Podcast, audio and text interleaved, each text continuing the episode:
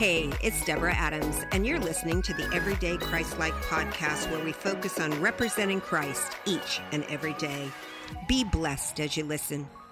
Welcome back to Letting Go, Parenting Adult Children. This is the third of our four podcasts where we're kind of taking the learnings from my life and sharing them with you so that hopefully you can avoid some of the mistakes I made, but also get some new tools as your children are aging and maybe adults and you're having to let go and let God, right? So, our first podcast was a quick background and introduction about this whole idea. And in that, I introduced our acronym ADULTS, adults, that we're going to be using for the study. We talked about advice and discernment, A and D of our acronym. And today we're going to talk about understanding and legacy for U and L. Then next time we'll wrap it all up with the last two letters, which are T and S. So let's get this party started and look at understanding. I want to begin with looking at some synonyms to this word. There's knowledge, the experience that one has. Another synonym is insight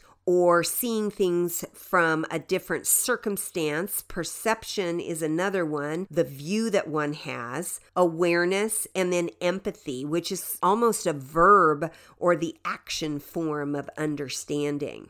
I love the way a synonym can help us because it can break down the definition of a word and give different aspects to that word. Think about a crystal prism, how light goes in one side of the prism as you have it hanging in the window, and then the prism itself breaks up that light and it leaves a beautiful rainbow of color that's just splattered all over your room. Synonyms are like that prism. And so we are taking the word understanding today and we're going to apply it in some different aspects as we move through this so that we can learn how to let go of our children so that they can become all that God wants them to be. First, let's look at understanding the nature and the character of God. You know, as parents, we no longer have control over what comes in and goes out of our children's lives, which we really didn't anyway, but we do think that sometimes, right? Anyway, it's imperative that we understand God's nature and God's character is rooted in who he is. And who is he? 1 John 4 8 tells us that God is love.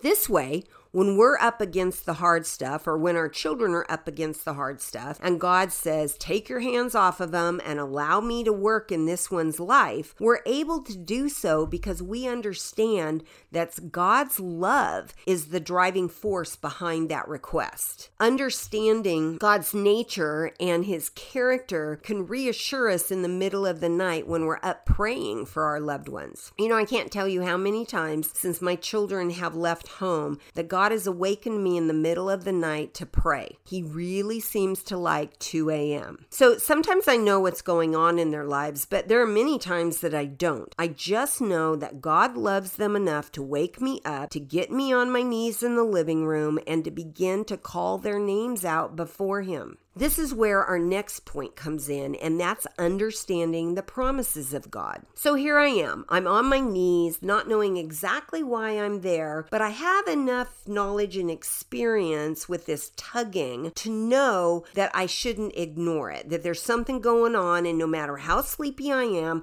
I need to press through that and I need to pray. But what do I pray? How do I move through a circumstance in prayer when I really don't even know what that circumstance is? This is where God's word comes in. God has made promises to us about our children. These promises can be from his written word, such as honor your father and your mother and they'll have long life. So I might pray about their life and the extent of that life depending on what the situation is. Or we can pray from the promises that we've heard by the Holy Spirit about their future. For example, I'm one that's really big on journaling. So over the years, I have notes about the impressions that I have from the Spirit, and I remind God about those when I'm in times of prayer. It's okay to do that because in Isaiah 43 26, he actually tells us to make a case for our prayer using his promises.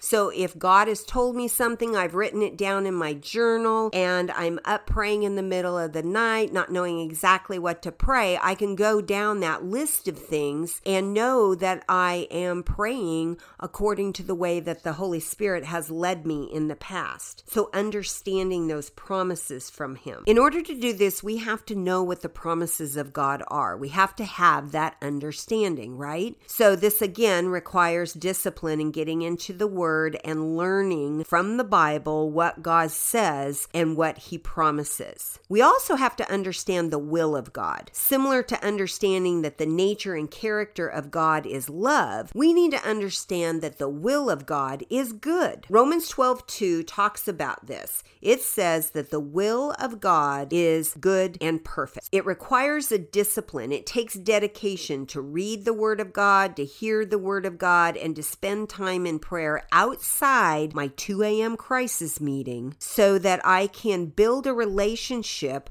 with the one who sovereignly pulls the strings on not only my life, but on the life of my children. The will of God is also trifold. So God has a general will for all people such as in 1 Timothy 4 9, where it says that he wants all men to be saved. There's also a more specific will for believers, as in Romans 12 1 and 2, which I just referenced, where it starts out and says, Believers, do not be conformed to this world, but be changed. And then there's the very specific will for each individual, the calling, the gift of God, the things that we're supposed to do. Romans 11 and 12 talks about that in a very long context context, so we can't go over that today. But concerning our adult children, parents need to understand that God has a specific calling on their life. He has individual gifts that we, He has given them. And it's very, very important that we not demand our own way in relationship to that calling. For example,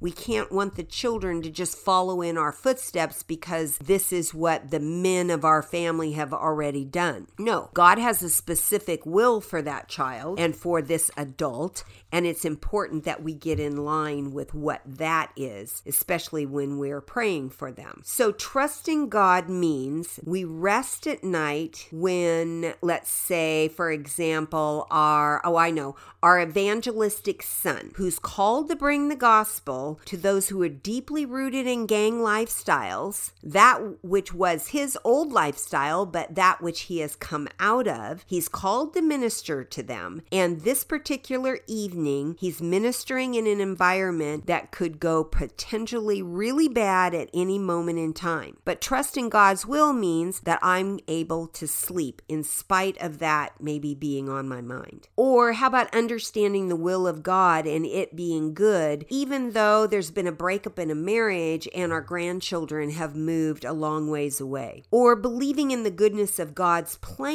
and rejoicing even when our children announce that they're going to have another baby, but we know that the first pregnancy nearly killed the mother. These things are real life. And this is why I'm so thankful that Jesus lives with us. He lives this out with us. He understands it and He sent the Holy Spirit to help us through it. So when we understand the will of God, if we understand that his nature is love, that he is made of love, that his will is good, we are able to go through these things and have peace. I want to share two scriptures with you before we close on this particular topic. One is from 1 Corinthians 2, chapter 12. Now, we have not received the Spirit of the world, but the Spirit which comes from God, so that we may understand understand what is freely given to us by God. That is the whole work of the Holy Spirit to help us to understand what's freely been given to us by God, to understand the will of God. And then let's look at Proverbs 3, starting at 13. It says, Blessed is the one who finds wisdom and the one who gets understanding. For the gain from her, wisdom and understanding, is better than the gain from silver, and profit is better than gold. Wisdom and understanding is more precious than jewels, and nothing you desire can compare to her. Understanding is more precious than most things that people value and chase after today. That's really something to think about. Let's look at another letter. Let's look at L, legacy. You know, the best definition that I have found for legacy is one by a gentleman named Bill High, and you can find this on his website, billhigh.com. But basically, he says, Legacy focuses on what will endure. It's about passing things of lasting value to those who will live on after us. Legacy involves living intentionally and aiming to build into the next generation for their success. You know, I just love that. I love the in living intentionally and aiming to build into the next generation. And why do we want to do that? We do that for their success to help them become all that God wants them to be. Let's look at living intentionally first. This is about a moment by moment consciousness that what I do matters. And as a Christian, what I do should be the right or righteous thing. As a Christian, it's the consciousness that I am in step with the Spirit of God. We live in a world that is so do your own thing, make yourself be happy. But when you look at history, especially Bible history, it is clear that doing our own thing seldom has good outcomes. The Word of God is a lamp unto our feet and a light unto our pathway, Psalms 119, 105 says. That's meaning there's a specific road that God has that He wants us to travel, and He even illuminates that and shows us the way. He gives us this roadmap to do that, and that roadmap is called the Bible. So living intentionally requires that we expose ourselves to the map or to the Bible. It's important that we have an understanding of the map, which means we need to take time to study, like we've been talking about, but it also includes a willingness to follow the map. So I have a question for you. Have you ever gotten lost because you decided to take a shortcut when it came to traveling to some destination? Your GPS is telling you to go one direction, but you just know that if up here at this street you turn to to the right, you could cut through and you could get to your destination faster. So you stop listening to your GPS, you take the right hand turn, and lo and behold, you get stuck. You get stuck in traffic, you get stuck because there's a street closed or something happens, or like I've done, it's even gotten me lost. That's what this is like. When letting go of our adult children, we can make the same mistakes. We can hold on too long because we want to control what's happening or we want to protect them. That's always been my biggest one. Or we let go too soon, especially in prayer, just out of frustration. When we do this, when we let go too soon or when we hold on too long, there's a possibility that we're circumventing the path that God had intended for everybody to take. Living intentionally is most successful when our intention lines up with God's intention. That's where the study of the Bible comes in. That's where prayer comes in. That's where listening to the Holy Spirit comes in. But what about this other part of the quote that I shared? What about aiming to build into the next generation for their success? You know, it's kind of late tonight, and as I prepare this, I am surrounded by photos and photos of my husband's and my legacies. We have pictures of parents and other people from former generations here, and then combined with that, there's frame after frame with our children's pictures and pictures of our grandchildren. To be honest, I think we might have overkill on the photos, but I'll have to deal with that later. Anyway, it has me thinking about the phrase building into the next generation. This is about more than decorating or teaching a child to look good on the outside. It's truly building into their character the things that are honest and pure and lovely and righteous and holy. Deuteronomy 6 at the fifth verse tells us how to do this, or at least begins to tell us how to do this. And the Lord says in His word, You shall love the Lord your God with all your heart and with all your soul and with all your might. And these words that I command you today shall be on your heart. You shall teach them diligently to your children and talk of them when you sit in your house, when you walk by the way, when you lie down, and when you rise up. So, how often do we need to be speaking into the, our children and helping them to understand the character of God, the way of God, the will of God? It's 24 hours a day, no matter if we're coming or going or on the phone or in person.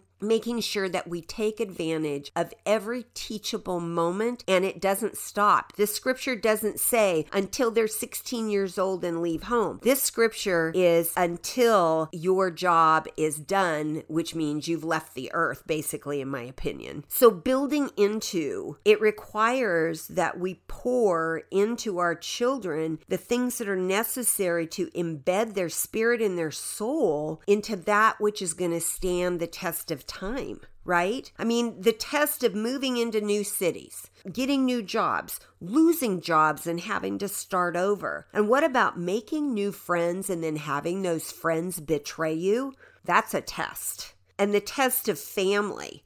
We have quarrels and we are required to forgive. That's a challenge. The tests of finances, of sickness, of having babies and watching them grow. All of these things are about the test of time, the tests of life, as I call them. So, what is it that we can put into our children as they grow, as even as adults, that when they stand, or that they can stand, I should say, the tests of time, the circumstances of life that are going to be brought their way? It is love. And it's not just any kind of love, it's agape love. It's unconditional love. It's the love that only comes from the Father and it can only be lived out through His Spirit in our lives. 1 Corinthians 12, 4 through 7. And I'm going to pause in between each one of these statements for the purpose of us reflecting on are we demonstrating this type of love to our adult children? So let's begin. Love is patient, love is kind, love does not envy, it does not boast, and it is not proud. Love does not dishonor others, and it is not self seeking. Love is not easily angered. And here's a good one love keeps no record of wrongs. Love does not delight in evil, but rejoices with the truth. Love always protects. Love always trusts. Love always hopes. And love always perseveres.